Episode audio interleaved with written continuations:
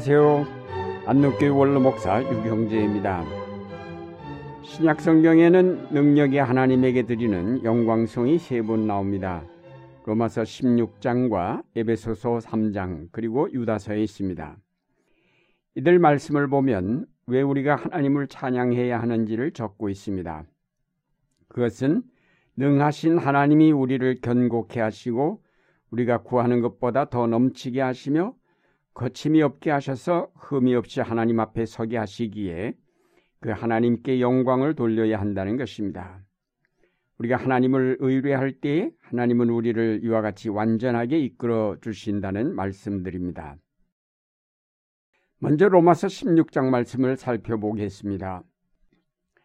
이 복음으로 너희를 견고케 하실 지혜로우신 하나님께 예수 그리스도로 말미암아 영광이 세세 무궁토록 있을지어다. 아멘.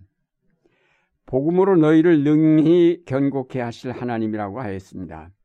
여기서 견고케 하신다는 말씀은 굳게 고정시킨다, 힘있게 한다, 굳세게 한다는 뜻입니다. 하나님께서는 복음으로 우리의 삶이 흔들리지 않도록 확고하게 세우신다는 것입니다. 확고 부동한 삶, 어떤 경우에도 흔들리지 않는 삶, 폭풍우가 몰아쳐도 넘어지지 않는 삶이야말로 우리가 궁극적으로 추구하는 삶의 이상이라 하겠습니다. 우리의 삶은 참으로 연약하기 짝이 없습니다. 꺼져가는 등불과 같고 상한 갈대와 같아서 쉽게 꺼지고 쉽게 부러지고 맙니다. 때로는 전쟁이 우리를 비참하게 만드는가 하면 때로는 불의의 유혹이 우리를 지저없는 사람으로 만들기도 하고 때로는 가난이 우리의 삶을 온통 흔들어 놓기도 하며 때로는 육체의 질병으로 우리가 무너지기도 합니다. 그러므로 이런 모든 역경을 극복할 수 있는 견고한 삶을 이룩한다는 것은 대단히 중요한 일이 아닐 수 없습니다. 그러면 우리가 어떻게 흔들리지 않는 견고한 삶을 이룩할 수 있을까요? 예수께서 산상설계의 결론에서 말씀하셨습니다. 내 말을 듣고 행하는 자는 그 집을 반석 위에 지은 지혜로운 사람과 같다 라고 하셨습니다. 로마서에서는 복음으로 견고하게 하신다고 하였습니다. 결국 다 같은 말씀입니다. 예수 그리스도께서 이룩하신 구원의 복음을 따라 행할 때에 우리는 반석 위에 인생의 집을 짓게 됩니다. 예수를 믿고 죄사함을 받아 하나님의 자녀가 되어 말씀대로 살아갈 때에 그의 삶은 확고부동한 삶으로 정착이 된다는 말씀입니다. 왜냐하면 그것은 하나님께서 마련하신 가장 분명한 삶이기 때문입니다. 그 길에서는 하나님이 모든 것을 책임지시기 때문에 넘어져도 다시 일으켜 주시고 상처를 받아도 다시 낫게 하십니다. 말씀을 따라 살아가는 사람은 항상 미래를 분명히 내다볼 수 있기에 유혹에 쉽게 넘어가지 않고 오늘 당하는 시련에 쉽게 포기하지 않습니다. 하나님의 약속과 복음에 대한 분명한 믿음을 가지고 그 말씀 따라 살아가면 하나님께서 여러분의 삶을 견고케 하셔서 어떤 경우에도 흔들리지 않게 하실 것입니다. 세상 마지막 날 하나님께서 모든 것을 흔들어 무너지게 하실 때에도 흔들리지 않고 굳게 설 수 있게 하실 것입니다. 다음으로 에베소서 삼 장 말씀을 살펴보겠습니다.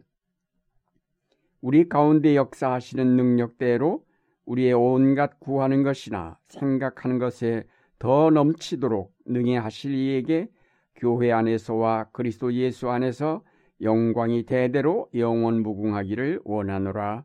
아멘. 우리의 온갖 구하는 것이나 생각하는 것에 더 넘치도록 능히 하실 하나님이라고 하였습니다. 하나님은 풍성한 분이고 또 우리를 사랑하시기에 우리가 원하는 것은 무엇이나 채워주시기를 기뻐하신다는 말씀입니다. 하나님은 내가 나를 아는 것보다 더 잘 아시기에 내가 구하는 것보다 더 나은 것으로 채워주시며 내가 원하는 것보다 더 좋게 이루어 주십니다. 우리가 그리스도 안에서 거듭나서 영의 사람이 되면 우리의 기도가 자연 이 땅의 욕망을 따라 구하는 것이 아니라 영적인 것들을 구하게 됩니다. 우리가 거듭난 자로서 하나님의 은혜를 충만하게 느낄 때에 우리의 기도와 생각도 거듭날 수밖에 없습니다. 우리가 때로 욕망을 따라 기도할지라도 하나님은 우리에게 다른 모양으로 응답하십니다. 또 우리가 영적인 기도를 드린다 할지라도 내가 기도 드린 대로 이루어질 수도 있지만 그와는 다르게 이루어지기도 합니다. 이스라엘 민족이 하나님의 계명을 어겨 그 나라가 모두 망하고 바벨론의 포로가 되어갔습니다. 이것은 참으로 그들에게 고통스러운 경험이었습니다. 이것은 결코 그들의 기도에 대한 응답일 수 없다고 생각했을 것입니다. 그러나 바벨론 포로 기간이야말로 이스라엘이 그들의 위대한 유산을 정리할 수 있었던 참으로 중요한 시기였다는 점을 생각하면 하나님은 그들의 기도를 더 좋은 방향에서 응답해 주셨음을 알 수 있습니다. 우리의 기도를 넘치게 응답해 주시는 하나님이 우리 생애의 동반자가 되시는 한 우리는 부족함이 없을 것입니다. 두려움이 없을 것입니다. 언제나 만족하고 언제나 감사하며 언제나 기쁘게 살아갈 수 있을 것입니다. 끝으로 유다서 말씀을 생각해 보겠습니다. 능히 너희를 보호하사 거침이 없게 하시고 너희로 그 영광 앞에 흠이 없이 즐거움으로 서게 하실 자 곧 우리 구주 홀로 하나이신 하나님께 우리 주 예수 그리스도로 말미암아 영광과 위엄과 권력과 권세가 만고전부터 이제와 세세에 있을지어다. 아멘. 능히 너희를 보호하사 거침이 없게 하시고 너희로 그 영광 앞에 흠이 없이 즐거움으로 서게 하실 하나님이라고 하였습니다. 마지막 하나님의 심판대 앞에 흠 없이 서도록 우리를 보호하시고 거침이 없게 하신다는 말씀입니다. 하나님의 인간을 구원하심과 온전케 하심에 빈틈이 없다는 말씀입니다. 하나님이 하시고자 계획하신 일에 실수나 실패함이 있을 수 없기에 그가 인간을 구원하고자 하신 그의 모든 섭리에 조금도 잘못됨이 있을 수 없다는 것입니다. 그러므로 우리가 비록 연약하고 믿음이 부족하여도 하나님은 우리를 마침내 강하게 하시고 온전케 하셔서 하나님 심판대 앞에 흠없는 자로 서게 하시고야 말 것입니다. 지금은 우리가 성결치 못하고 진실치 못하며 사랑을 따라 행하지 못하지만 하나님은 마침내 그런 모든 흠을 다 없애시고 성결하고 신실하며 사랑이 충만한 사람으로 만드실 것입니다. 스스로의 의지와 노력으로 무엇인가 이룩하려고 할 때 오히려 우리는 실패하기 쉽습니다. 그저 하나님께 우리 자신을 완전하게 맡겨야 됩니다. 하나님이 우리를 온전케 하시도록 그에게 자신을 맡겨 순종할 때 하나님이 우리를 새롭게 하시며 강하게 하시며 능력 있는 자로 만드십니다.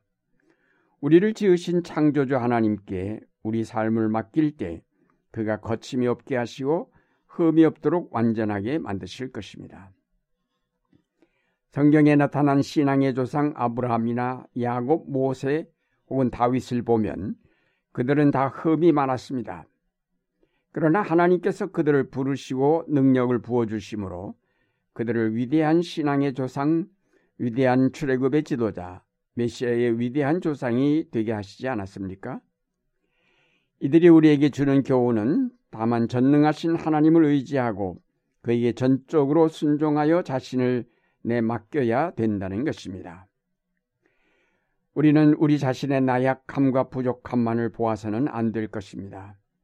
나약한 그대로, 부족한 그대로 하나님께 내 자신을 맡깁시다. 그러면 하나님께서 새롭게 지으셔서 강한 자, 능력 있는 자, 신실한 자, 사랑을 아는 자로 바꾸어 주실 것입니다. 사랑하는 여러분, 능히 우리를 견고케 하시며 능히 넘치도록 우리의 기도에 응답하시며 능히 거침과 흠이 없이 심판대 앞에 서도록 하실 하나님께 우리 자신을 내어 맡깁시다. 불완전하고 흠이 많은 자들을 완전하게 하시고 흠이 없게 능히 하실 하나님께 감사와 영광과 찬양을 돌리는 여러분이 되시기를 바랍니다.